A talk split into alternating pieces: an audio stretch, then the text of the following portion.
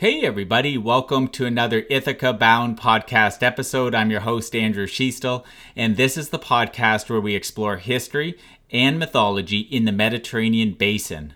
I'm joined today with Dr. Paul Cartledge for a conversation about commerce in archaic Greece.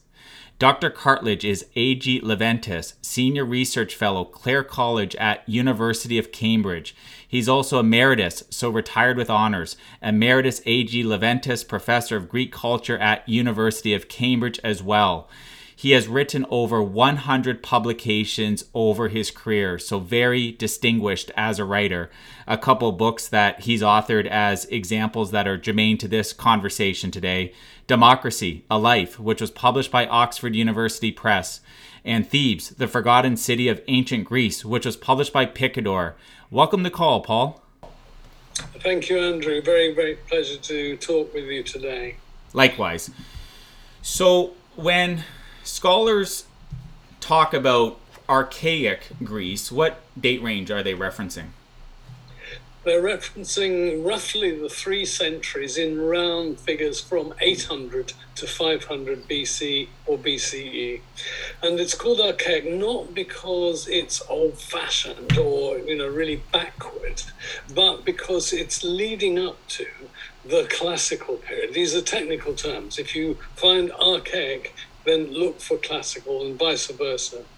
And archaic Greece is a formative period in um, many ways, uh, one of which is the uh, sense of geography, that is, the Greek world. We mustn't think just in terms of the modern state of Greece, which is expansive enough in its way, but Hellas, as the Greeks themselves spoke of it, extended by 500 BC from as far west as what's today southern France, Provence, and eastern Spain, southeast Spain. That's in the west, North Africa, in what's today Libya. There were Greeks permanently settled in Egypt, in the Nile Valley, in the Nile Delta. And then if you go around the Mediterranean, go up and go through the Hellespont, you come to the Black Sea, through the Dardanelles, the Bosporus. Well, were Greeks settled quite a lot around the Black Sea. So when we say Hellas, we're thinking of two large basins, the Mediterranean basin and uh, the Black Sea basin, within which there was something like between 900 and 1,000 separate political settlements. So again, no such thing as one state of ancient Greece or archaic ancient Greece, but many, many Greek communities, many of which were actually not very fond of other Greek communities. So the relationship between Greeks in terms of politics was quite often fraught, whereas in terms of economics or in terms of society, in terms of religion, they might well share a common religious outlook, a common language, and so on and so on, but they just were very, very self referential in terms of their political organization. They were extremely, if you like, focused in on themselves and self defining. Hmm. Yeah, and I, and I know we're, we're going to guide the conversation more towards uh, what would be modern day Greece in that in that area, but I am curious um, did these uh, so Hellas did these different territories did they trade a lot with each other?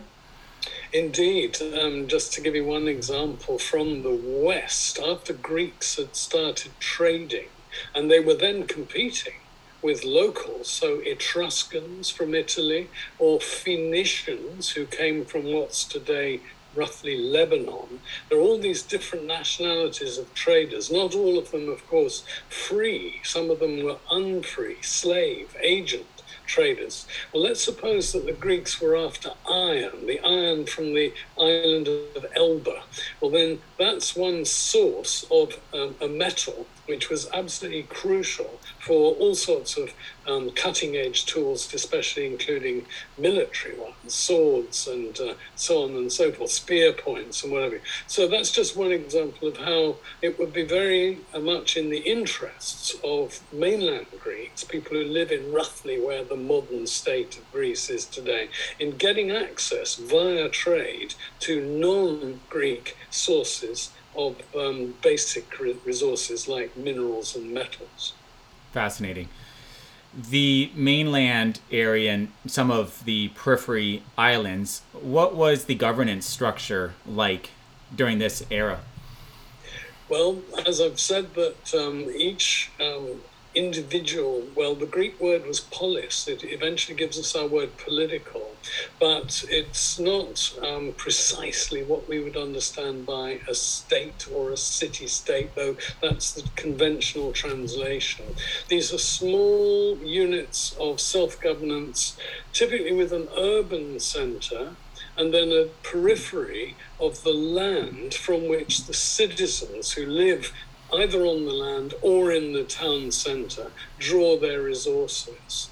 The what's called the modal size, that is the most frequently occurring size, is thought to be, in terms of citizen numbers, something between 500 and 2,000 adult males aged 18 and over. So we're talking about, on average, very, very small communities, whereas the biggest would extend up to, if you add in not just the women and children of the male citizens, but also the unfree inhabitants or the resident alien traders and so on, you might get up to 25,000, maybe absolute maximum 50,000. It's not before the fifth century that it's really Athens and then Syracuse in Sicily. These take off and you get into um, over 100,000. In fact, you get up to perhaps half a million in the case of Athens and its surrounding territory. But our period, what we're looking at, 8th, 7th, 6th centuries, much, much smaller. 10,000, 20,000, that's big by their standards. Had democracy arrived yet? Yes, in this sense, a kind of proto democracy at Athens just before the end of our notional period. So in the 500s, um, 5087 is the precise date at Athens. But though um, Athens was very advanced in that respect, such that ordinary people who weren't wealthy, who weren't noble, might actually claim, simply because they were citizens, to have an equal share. And because poor were outnumbering, there were more poor citizens than wealthy citizens, then they said, right, we want to rule. Well, you, you would think that's sort of normal and natural, but actually it doesn't, of course, work that way. It was a struggle. And within Athens, at the end of the sixth century, so in that 5087 period, there are two kinds of struggles going on. One is to resist the Who want to impose their type of ruler to enable them to dominate Athens.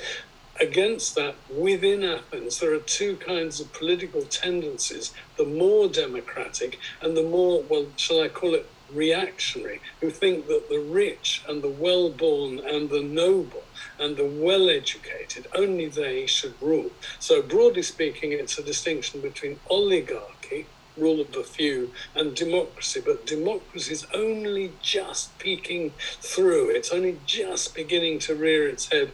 It develops in the fifth and fourth centuries much, much more, but even so, never was a majority of those 1,000 or so Greek cities a democracy. It's worth remembering that.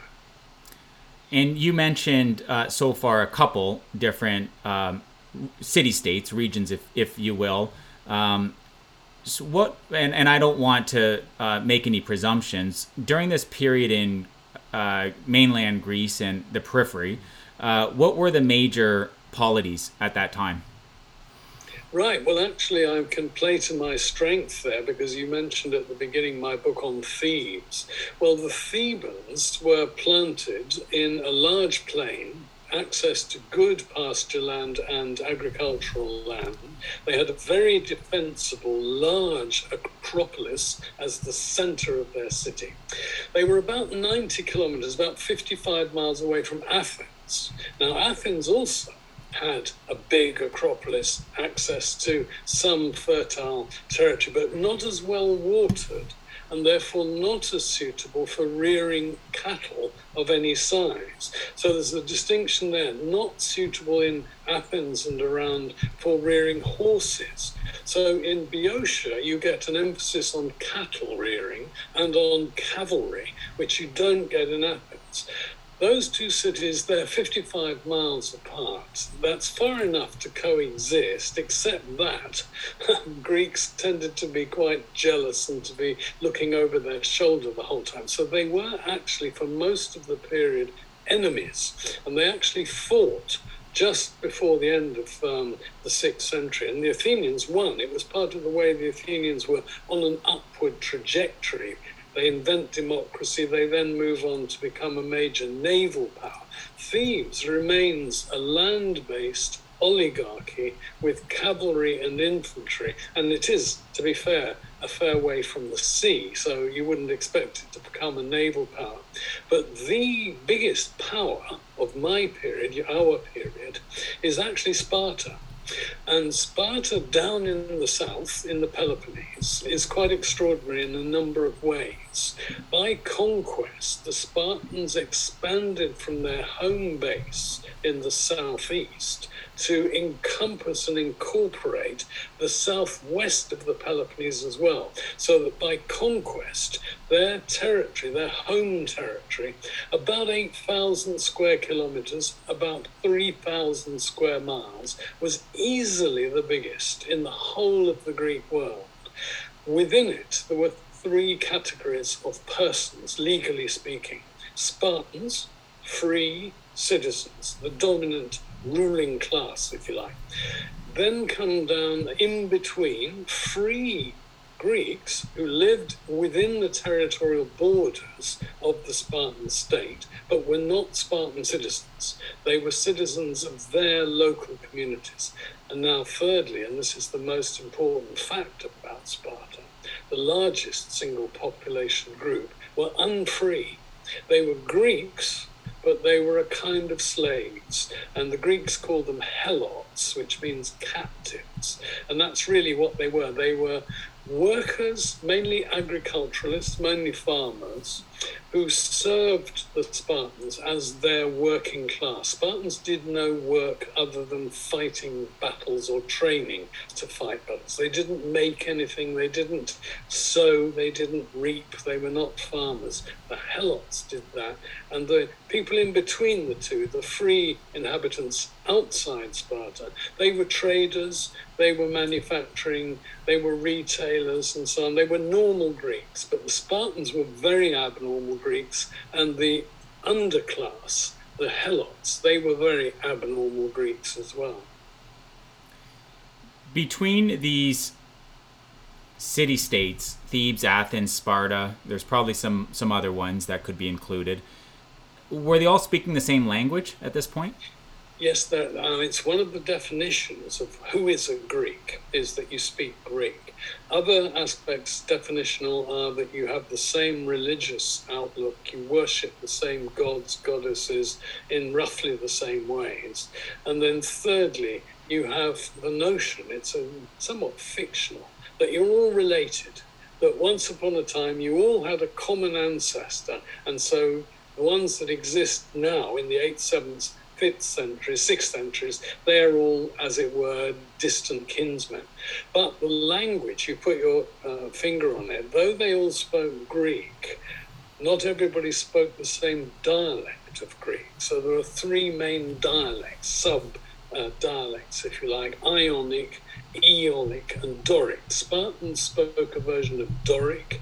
The, this is rather convenient. The Athenians spoke a version of Ionic, and the Thebans spoke a version of Aeolic, so that they were all distinguished from each other by their dialects as well as by other things. How did trade then function? Let's start with. Um, between the different city states. So how how did trade function between the city states? Well, broadly speaking, there would be um, less uh, immediate exchange between, let's say, Sparta and Athens or Athens and Thebes than there would be between Athens and the territories from which it drew the resources from outside the Greek world, of which it was short. So, um, just to take Athens, already by 500 BC, the population had grown such that the local production of barley and wheat, the two main kinds of cereal crops, couldn't be guaranteed to feed all the citizen population every year. And therefore, they'd already started looking to resources from outside, in particular from three areas the West, from Sicily. I know it seems strange, but it uh, was the case that in antiquity, Sicily was a kind of breadbasket, producing a surplus, especially of wheat. From Cyprus, ditto, and most of all from the northern shore of the Black Sea, which is, of course, still what the Russians call the Chernozem, the Black Earth land on the northern shore, Ukraine today, South Russia today. Athenians were already importing. So, yes, there was inter-regional local Greek trade, suppose the Thebans had a very bad harvest. Well, that year, the Athenians might have had a good one. It's very important to remember that though you think of Greece as a unit, which in a sense it was, there were lots and lots of microclimates. So even within the territory of the Spartans, or even within the territory of the Athenians, one bit might get enough rain to produce wheat one year and another not. So we have examples of um, emergency purchases of grain when either the Thebans have a bad harvest or the Athenians have a bad harvest. But otherwise, there wouldn't be much in the way of staples tra- traded. The other two staples are, of course, wine, together with um, um, grain, and the third of what's sometimes called the Mediterranean triad is the olive, which typically was um, consumed in the form of olive oil. Well, as it happens, the Athenians' territory was particularly suited to oil, such that they exported olive oil in return for, for example, grain. The Spartans, on the other hand, unlike both the Thebans and the Athenians, were much more self-sufficient sufficient on an annual, on a, if you like, regular daily basis. They produced what they needed in order to consume. And they maybe built up some surpluses against a bad year. For example, olive oil can be stored for two years without going off. So if you're worried that your next year you might have a bad harvest, then you store up against that. And the Spartans, we're told, their olive crop typically was so abundant that they were the first Greeks to use olive oil not just for food or to for eating or cooking, but to anoint themselves when they took exercise. So that shows you if you can afford to use olive oil for non functional, not directly functional purposes, you've got a ton of it to spare. Hmm. hmm. And I want to clarify a point I think you made. Was there less trade going on in mainland Greece amongst the different polities than there would have been with them importing and exporting to different parts of Hellas? By and large, the answer is yes. In other words, every Greek peasant farmer, most Greeks were peasant farmers who lived on or near their territory and they grew the basic triad of grain, olives, and uh, wine grapes. They would aim to be self sufficient, but could not always be so. And therefore, relatively speaking, the difference between local trade and extra local trade is that the um, extra local trade is in necessities which the local community and um, local economies did not produce. So, as I've mentioned already, iron well, as it happens, um, the Spartans had good resources of iron, so they didn't need to import, but everyone else had to worry about iron. And then, if we're talking about coinage, which starts to come in in the sixth century, the Greeks borrow the idea from non Greek Lydians in what's now Western Turkey, Western Anatolia. Well, silver occurs uh, almost uniquely in the Athenians' territory and in northern Greece, but not elsewhere. So most cities that coined silver had to import the raw material in order to produce silver coinage. So the don't want to use the word lack because obviously there would have been trade on the mainland as well, but to the lesser degree of trade on the mainland amongst each other versus the extra trade, um, if you will. So that had more to do with uh, you. You know, in the mainland, you either had an ability to produce grain in a season or you, you, you didn't. So there's necessity.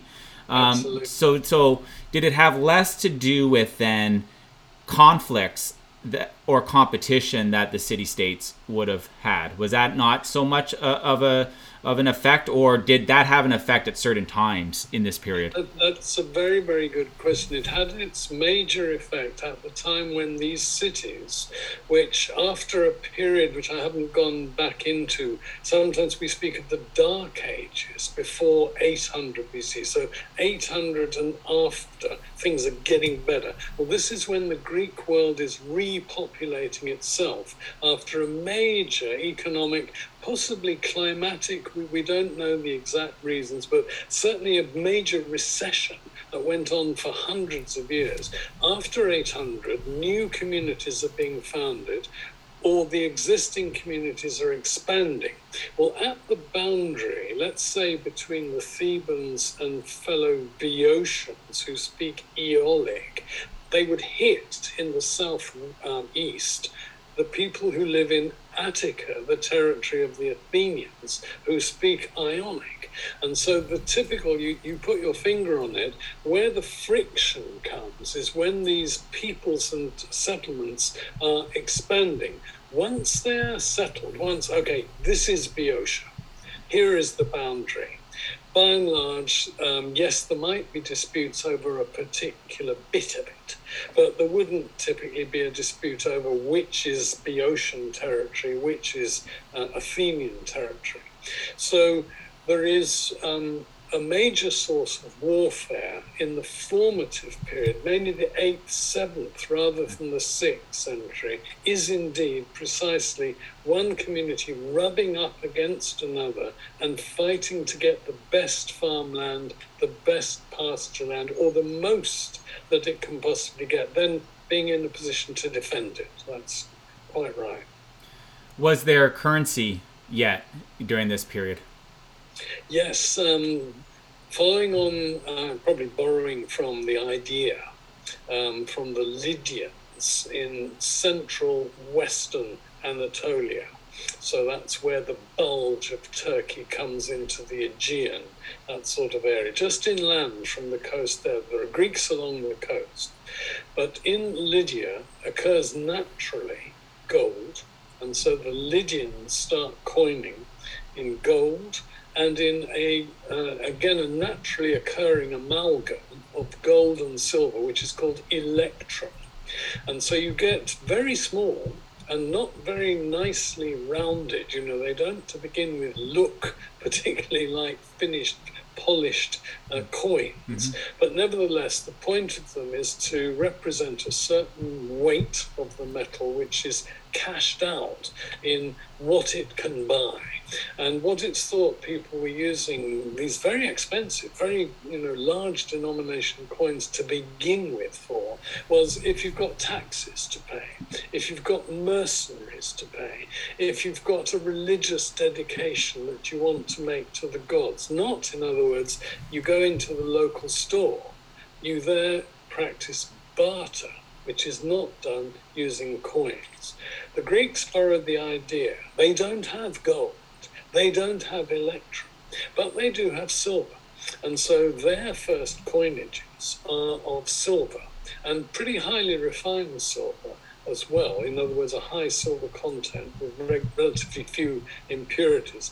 But again, they start, uh, like the Lydians, with big denominations. And it's not until the end of the sixth century that you start to get fractional coins, which suggests that, oh, I see, so they might individually be wanting to use a coin to buy something for themselves rather than um, using it to store wealth or to pay a tax or pay for some very large purchase, maybe mm. a hmm. house, something like that. Mm. And hmm. then in the fifth century, for the first time, the Greeks start coining an amalgam, um, a copper alloy, what we call bronze and that really is small change. For the first time, ordinary poorish people have bronze coins, which they use to buy uh, supplies in the market, maybe a new hoe or a new rake or something like that. Were they sourcing the copper domestically or were they importing it? No, again, copper. I see none of these really basic materials. Um, I mentioned um, the Etruscans and Elba. Well, you could get copper from there. But the most um, regular source, the very island is called copper in Greek, is Cyprus. And so that was because they're huge deposits in central Cyprus. And that was the main source of copper, which is crucial for bronze, which is used for all sorts of implements as well as vessels. Uh, for example, helmets, breastplates, military equipment are made of bronze. If you want to make something of bronze, you've got to have copper because that's going to be 90 plus percent of your alloy. Would they have been minting the coins then um, domestically? or in cases where they had to import, import the material from a place like Cyprus was the coins themselves being created in Cyprus.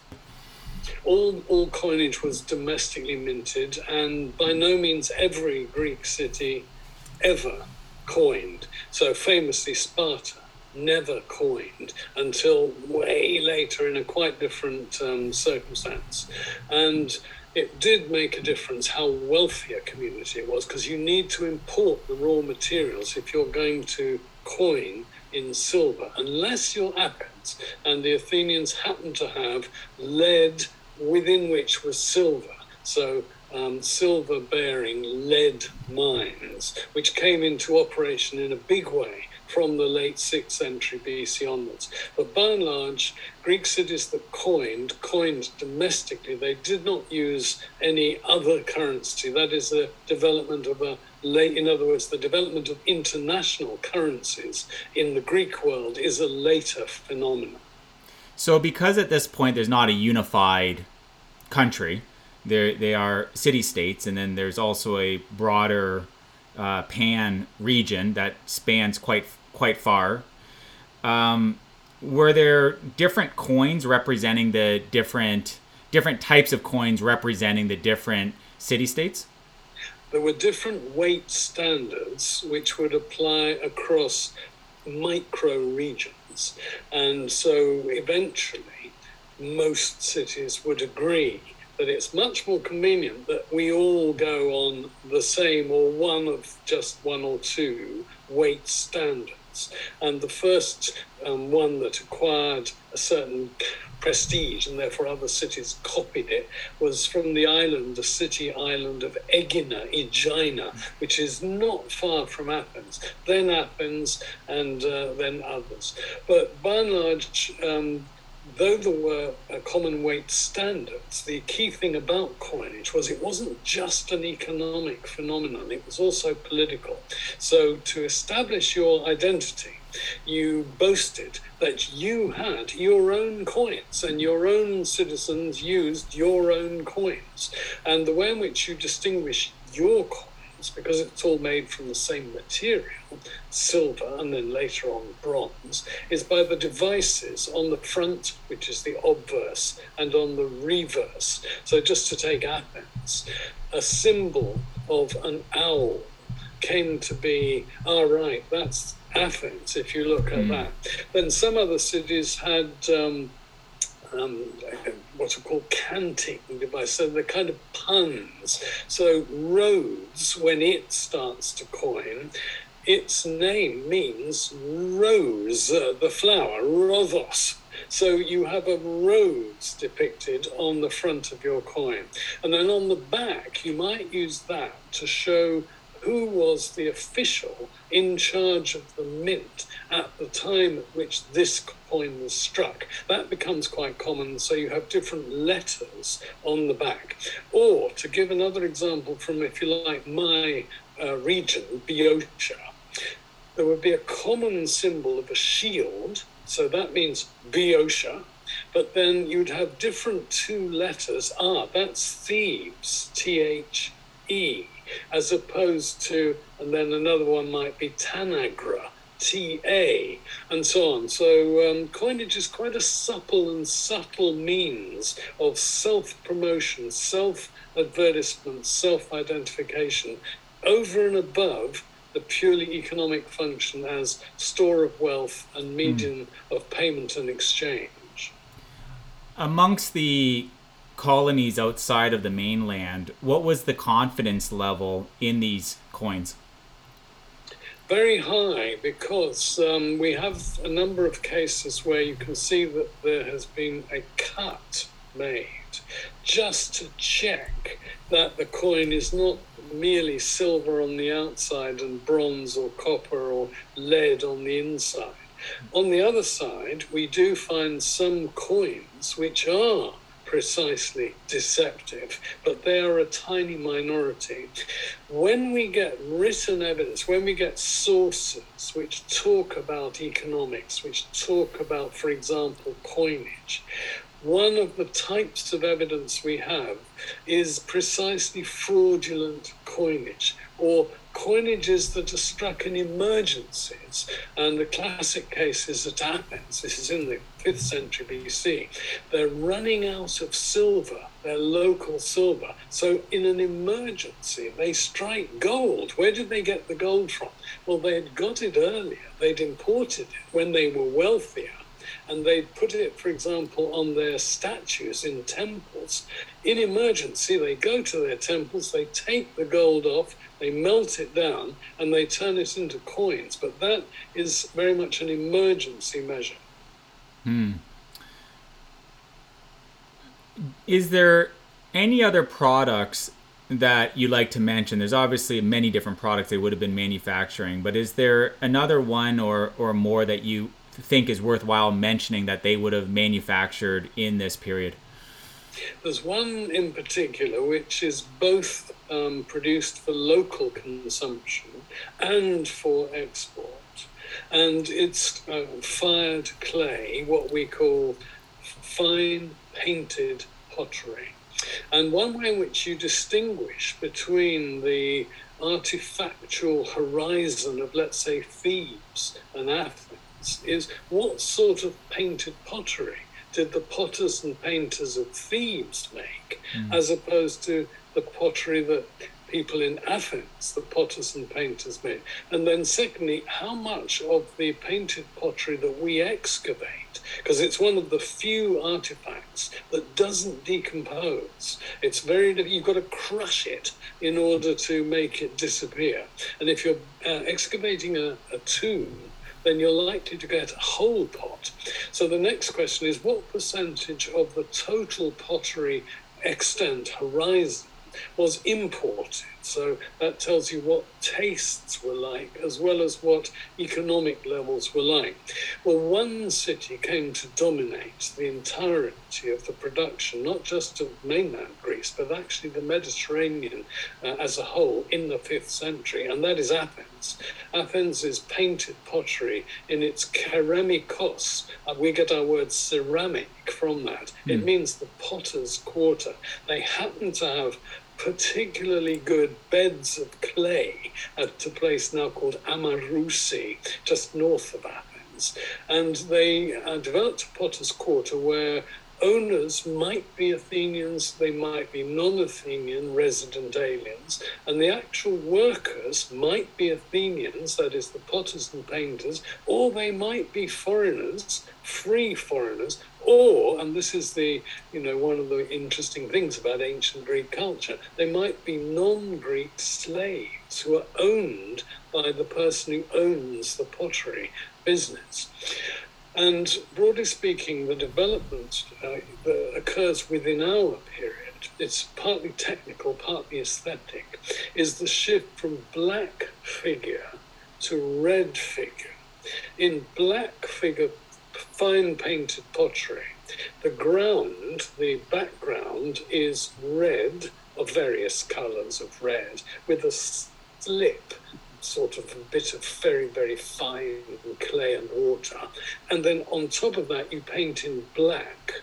And then you incise the details for the musculature, the facial features, and so on. Mm-hmm.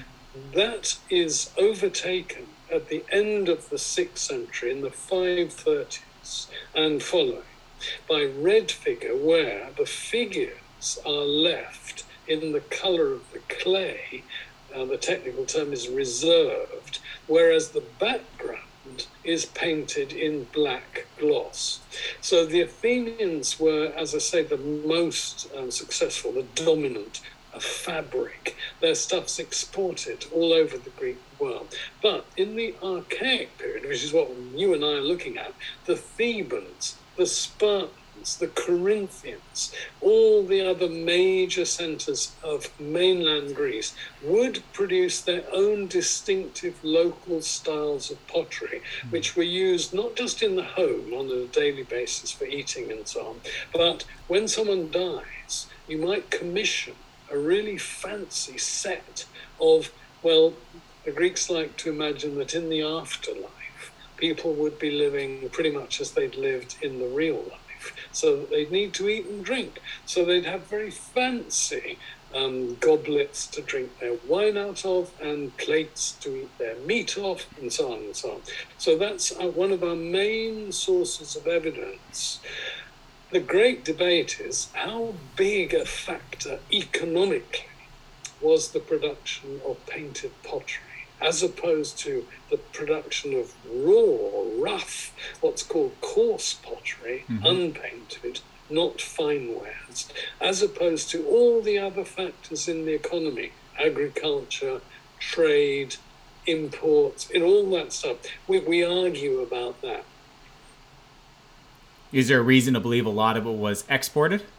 The painted? Well, certain fabrics, we use that word, certain cities' productions acquired particular cachet. So that if you're a non Greek Etruscan, you want the very best Athenian pottery to go first in your home and then in your fancy tomb. If you're a southern Italian, non uh, Greek, you might import a really fancy, just one, for a special burial or possibly a funeral feast followed by a special burial. And the same, by the way, is true of bronze vessels, which I've not talked about, but they too were made in certain centers Argos, Corinth, Sparta, Athens and exported on commission typically, not as a regular item of export trade, but somebody would say, I want a set of that type of water bars or that type of wine container to be made out of bronze, please, and then export it to me and I'll pay for it. Fascinating. Probably an entire episode could be dedicated to the production of ceramics in the Mediterranean basin. um, did contracts exist in this uh, period, and how did Greeks settle uh, civil disputes? You mean civil disputes arising out of maybe Business. disputes over yeah. contracts? Yeah. Well, certainly they, they existed. The Greek word is symbolia. It's where we get our word symbol from. And that's because before written contracts, each side would produce a token, a symbol which they would give to the other side, and that was the guarantee that the contract would be fulfilled. Of course, it didn't always work out. But by the end of the sixth century, our period, by the end of the Archaic period, we're getting examples on lead of letters which specify who is to trade with whom in what and where. So mm. that's a kind of contract. But in terms of um, more sophisticated written contracts between two parties where there is an issue that could come to a law court, that is a development more of the fifth and more particularly of the, of the fourth century. So what we call the 300s. And we don't mm. actually have any actual written contracts because they would have been written on papyrus. And in mainland Greece, the, the, the uh, climate and the uh, soil and so on too wet. Uh, they don't survive. In Egypt, now we're talking about a later period. Alexander the Great conquers Egypt. Greeks take over Egypt. They write written contracts on papyri, and they survive. But we don't have from the earlier period. But we have speeches in the law courts, which, especially in Athens which were commissioned by you know an aggrieved party prosecute somebody for breach of contract. Well, you want to have the best kind of um, argument that you can, so you hire a speechwriter to write up a very good attack, or in the case of the defendant, the defense, and quite a number of the contractual speeches, of course, ideal versions of speeches that were actually delivered in an Athenian court. They do survive. And what, were those occurring um, starting in the classical period, or, or did that actually occur in the archaic?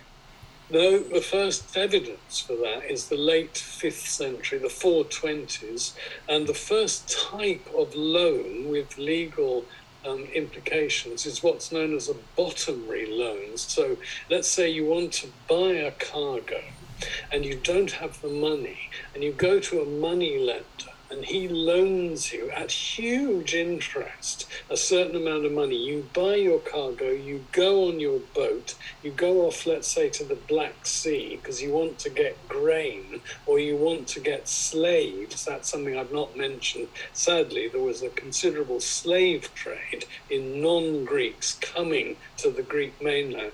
You then take out a bottomry loan. If you're successful, you come back, you've got your um, what you wanted to buy and you've made your profit, you pay back the loan. If the ship goes down, then the loan is written off. It's one of those very risky loans from the point of view of the lender. And then on the other hand, the people, the person who, the creditor, on the other hand, if successful, nevertheless has to pay a huge interest on the loan. So mm. that's the first kind.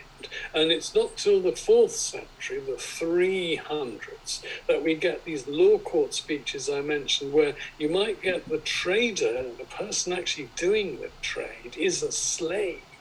And the person who is bringing the lawsuit is the owner of that slave who claims that his slave has been maltreated in a commercial transaction. You know, it gets quite sophisticated and complicated, but that's a much later development than the period we're focusing on. We covered a lot of ground today, Paul. It's been very enjoyable uh, chatting with you. Thank you for coming on the show. Well, thank you, Andrew, for inviting me, and I hope your listeners enjoy it as much as I have. If anyone would like to pick up any of Dr. Cartledge's books, I'll uh, drop links to the couple that I had cited at the start of the show in the show notes on the episode subpage at ithacabound.com. Those two books were Democracy, A Life, and the other one was Thebes, the Forgotten City of Ancient Greece. Paul and everyone listening, as always, wishing you a marvelous journey. Bye for now. Thanks very much indeed. Was that ever enjoyable to listen and talk to Dr. Cartledge today? If you enjoyed the episode as much as I did, please subscribe to the podcast, and I wish you a bountiful rest of your day. Bye for now.